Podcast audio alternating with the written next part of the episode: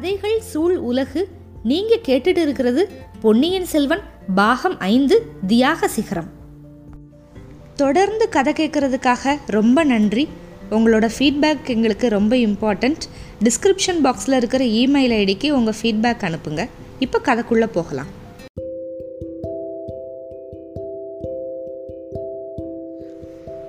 பொன்னியின் செல்வன் பாகம் ஐந்து அத்தியாயம் நான்கு. நந்தி முழுகியது. இளவரசர் வந்து முருகையன் கொண்டு வந்த படகுல ஏறி போய்கிட்டு இருந்தார்ல? படகு கால்வாயில் போய்கிட்டு இருக்கிறப்ப இளவரசர் என்ன கவனிச்சாரு அப்படின்ட்டு பார்த்தா நிமிஷத்துக்கு நிமிஷம் கால்வாயோட நீர்மட்டம் வந்து அதிகமாகிக்கிட்டே இருந்துச்சு. படகு தத்தளிச்சுக்கிட்டு இருந்துச்சு. முருகையன் வந்து அதை செலுத்துறதுக்கு ரொம்ப பாடுபட்டுக்கிட்டு இருந்தான். புயலோட வேகமும் வினாடிக்கு வினாடி அதிகமாகிக்கிட்டே இருந்துச்சு.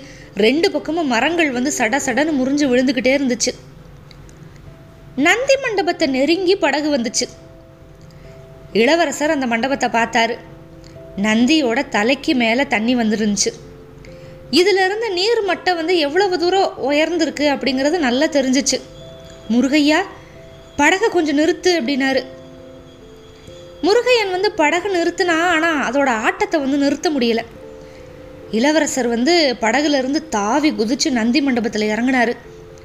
அதுக்கப்புறம் அதுக்கு பக்கத்தில் விழுந்திருந்த ஒரு மரத்தை பிடிச்சிக்கிட்டு மண்டபத்தோட சிகரத்துக்கு மேலே ஏறி சுத்து முத்தும் பார்த்தாரு. கால்வாய்க்கு கீழ்ப்புறம் முழுவதும் ஒரே ஜல பிரளயமாக இருந்துச்சு. தென்னந்தோப்பில் பாதி மரங்களுக்கு மேலே அதுக்குள்ளே விழுந்துருந்துச்சு. இடைவெளி வழியாக பார்க்குறப்ப கடல் பொங்கி அந்த தோப்போட முனை வரைக்கும் வந்துருச்சு அப்படின்னு தெரிஞ்சிச்சு. வடக்கில் சூடாமணி விகாரை இருந்த திசையை அருள்மொழிவர்மர் பார்த்தாரு. விகாரத்தோட வெளி வெளி படிக்கட்டு இருக்குல்ல அது வரைக்குமே கடல் பொங்கி பரவி இருந்துச்சு. பொன்னியின் செல்வர் மனசில் இப்போ தோன்றின எண்ணம் அவரோட உடம்பு முழுக்க சிலிர்க்க வச்சுச்சு. முருகையா படகை திருப்பிக்கிட்டு போ விகாரத்தை நோக்கி விடு அப்படின்னாரு இளவரசர். அதிகமாக பேசி பழக்கம் இல்லாத ஆளுல முருகையன். அவனுக்கு வந்து இளவரசர் மேலே அளவே இல்லாத பக்தி.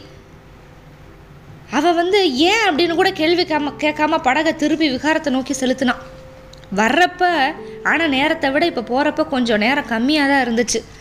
ஆனாலுமே ஒவ்வொரு வினாடியும் ஒவ்வொரு யுகமாக போச்சு. படகு வந்து விவ விகாரத்தை அடைஞ்சப்ப கடல் வந்து என்ன பண்ணியிருந்துச்சுன்னா ஏறக்குறைய விகாரம் முழுக்க சூழ்ந்து இருந்துச்சு நீர் மட்டும் மேலே ஏறிக்கிட்டே இருந்துச்சு. ஈழ நாட்டில் இருக்கிற விகாரங்களை மாதிரி நாகப்பட்டினம் சூடாமணி விகாரம் அந்த காலத்தில் அவ்வளவு கம்பீரமாகவோ உயரமாகவோ இல்லை. இன்னும் கொஞ்சம் தண்ணி மேலே ஏறுச்சுன்னா விகாரத்தோட மண்டப சிகரம் கூட முங்கி போயிடும் அப்படிங்கிற நிலமையில இருந்துச்சு. இளவரசர் வந்து படகுல இருந்து தாவி தண்ணியில் மூழ்காமல் இருந்த மண்டபத்தோட மேல்தளத்தில் குதிச்சாரு. அங்கே இங்கேயும் பரபரப்போட ஓடினாரு. விகாரத்தோட அடித்தளத்துக்கு அவர் போகாம மேல் மாடங்களில் ஒவ்வொரு பகுதியாக தேடிக்கிட்டே வந்தார். மேல் மாடங்கள்லேயே சில இடங்கள்ல வந்து மார்பு அளவு தண்ணியில் வந்து அவர் புகுந்து புகுந்து போக வேண்டியது இருந்துச்சு. ஆனால் மேலும் மேலும் ஏமாற்றம்.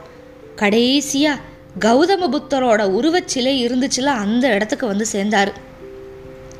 அந்த சிலையோட மார்பு அளவுக்கு தண்ணி ஏறி இருந்துச்சு.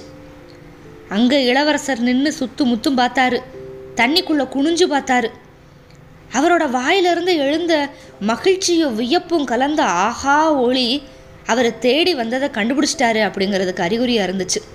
ஆ புத்தர் சிலையோட அடியில் தண்ணிக்குள்ள பகவானோட பத்ம சரணங்கள் ரெண்டையும் இறுக்கி கட்டிக்கிட்டு ஆச்சாரிய பிட்சு உக்காந்துக்கிட்டு இருந்தாரு.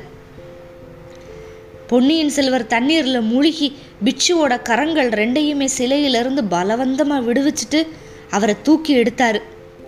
தண்ணிக்குள்ளே பிட்சுவை தூக்குறது ரொம்ப லேசாக இருந்துச்சு. தண்ணிக்கு வெளியே வந்ததுக்கப்புறம் அவ்வளவு லேசாக இல்லை. ஆஜானு பாகவும் நல்ல பலிஷ்டருமாய் இருந்த அந்த பிட்சுவோட உடல் கணம் இளவரசர் அப்படியே திணற வச்சுச்சு. முருகையா முருகையா அப்படின்னு குரல் கொடுத்தாரு. இதோ வந்தேன் அப்படின்னு சொல்லிக்கிட்டு முருகையன் படகை கொண்டு வந்தான். பொன்னியின் செல்வர் ஆச்சாரிய பிஷுவை தூக்கிக்கிட்டு படகை நோக்கி வேகமாக போனார். அவரோட கால்கள் வந்து அப்படியே தடுமாற ஆரம்பிச்சிருச்சு. என்னதான் வீரராக இருந்தாலுமே இப்போதான் ஜுரம் வந்து சரியாக இருக்குது பொன்னியின் செல்வருக்கு. புத்த பிட்சுவோட கணம் தாங்காமல் அவரோட கால்கள் தடுமாறுது. இப்போ தண்ணீரோட மட்டம் வந்து மேலும் மேலும் உயர்ந்துக்கிட்டே இருக்குது அதுக்குள்ளே சீக்கிரமாக பிட்சுவை வந்து காப்பாற்றி அரண்மனைக்கு வந்து கூட்டிகிட்டு போகணும். அடுத்து என்ன நடக்கப் போகுதுன்னு சொல்லிட்டு பார்க்கலாம். காத்திருங்கள். அத்தியாயம் ஐந்துக்கு மிக்க நன்றி.